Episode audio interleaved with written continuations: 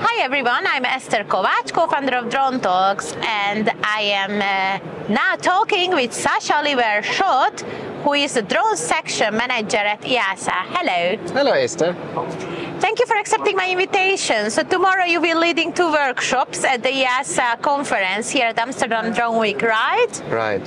Tomorrow will be a busy day for me in particular, but Yes. also for all of our team. We will have two interesting um, technical workshops back to back. I was already joking earlier that probably afterwards I will have a good rest in the high speed train back to Cologne. Yes. And what are those topics? You know, 5G, one of the hottest uh, topic as of today. So maybe let's start with that workshop. You know, so I was just wondering, you know, how cellular connectivity can enable drone operations, or where is the added value? You know, or what do you see as of today of those capabilities? Yes. So cellular connectivity, in our opinion, will be one of the key enablers for very low level uh, drone operations, in particular in an urban context. Why? Because primary radar uh, will probably not work there. Uh, the usual transponders have their limitations in that uh, very low level airspace.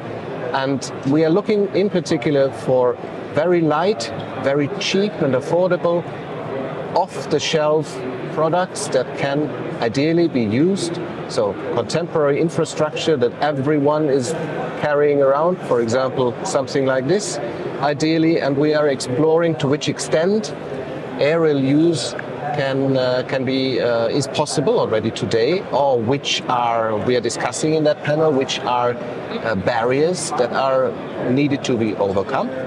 Uh, to which extent is the reliability already assured of the connectivity? Which are technical solutions that are already available today in order to assure that a minimum of connectivity can be provided in a given flight sector? for Yes. example? Yes. So, you know, two questions on that.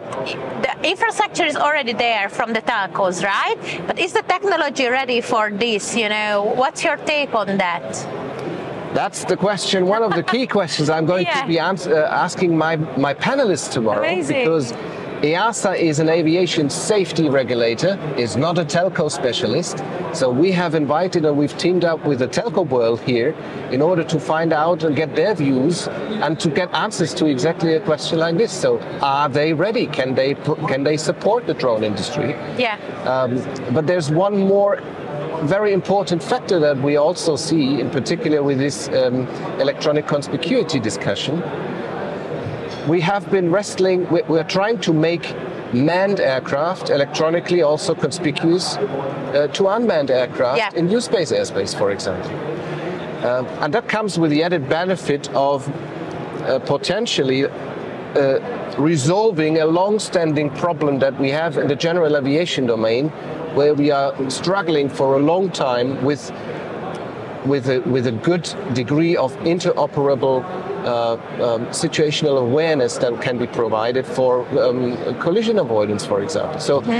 One of the points we'd like to discuss as well with the GA community is to which extent can mobile phones already today, and ADSL as we call it, the ADSB in light version, support um, the GA community. So uh, everybody who uses very low level airspace, be it the hang glider, the paraglider, um, and, and uh, the glider pilot and the microlight pilot, for example.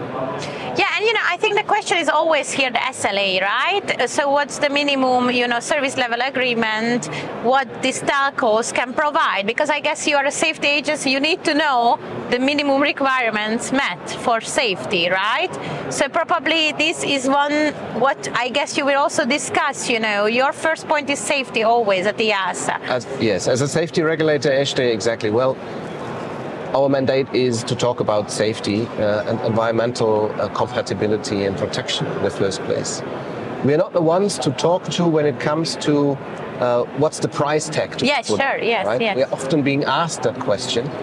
We are sensitive to this question, obviously, because we understand that even if we wanted to, in the terms of safety promotion, foster and support voluntary equipage with some so, sort of uh, equipment, on a voluntary basis. There is a certain price elasticity Yeah. segment in aviation uh, that should not be exceeded, otherwise it would not work.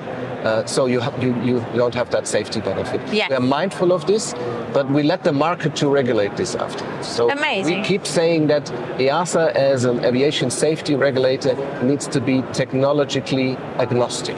Amazing, amazing. That's a super interesting. And the next panel after that is about eVTOL and IAM demonstrations in Europe airspace.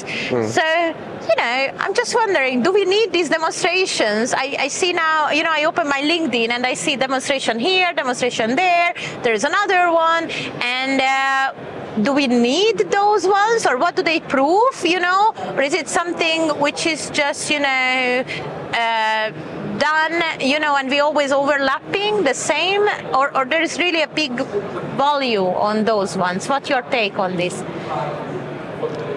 Again, uh, one of the key questions I'm going to ask my six panelists, by the way. Oh, so it will be a pretty packed panel. yes um, intentionally, I must say, because in that panel I wanted to have a very broad range of um, stakeholders of the community of what we term uh, um, the IAM community, and here in particular the the future UAM uh, Yeah. community so that we get all their views. And I have six highly interesting uh, people. I'm very grateful that they have all accepted my invitation to join me on that panel. And uh, I'm looking forward to one of to answers to, to that question because you are not alone. Uh, every time we read in the news Yeah. that this OEM, that OEM has done another demo flight in, in some uh, some European city. What's the added value? What's the added sorry? What's the added value of repeating those exactly demonstrations, right? Um, I have a personal suspicion. I'd like to get that confirmed tomorrow. Personal sus- suspicion would be, for example, that repetitive um, demonstration flights will likely help foster societal acceptance at different places. Yeah. Key markets. Okay. But um, there may also be other motivations around because every city context seems to be have its own specifics, and that needs to be tested and validated. But that's the type of stuff I'd like to ask my panelists tomorrow. It's amazing. I'm actually going to attend. I think it's a very, very interesting topic. You know, one of the hottest topics. And also, what do we do with the data of the demonstrations? You know, what what is uh, going to happen with those ones? You know, so it's very, very exciting. Thank you so much. You know, for this uh, interview. You're welcome, and I'm looking forward to interesting discussions Thank you. with my two panelists.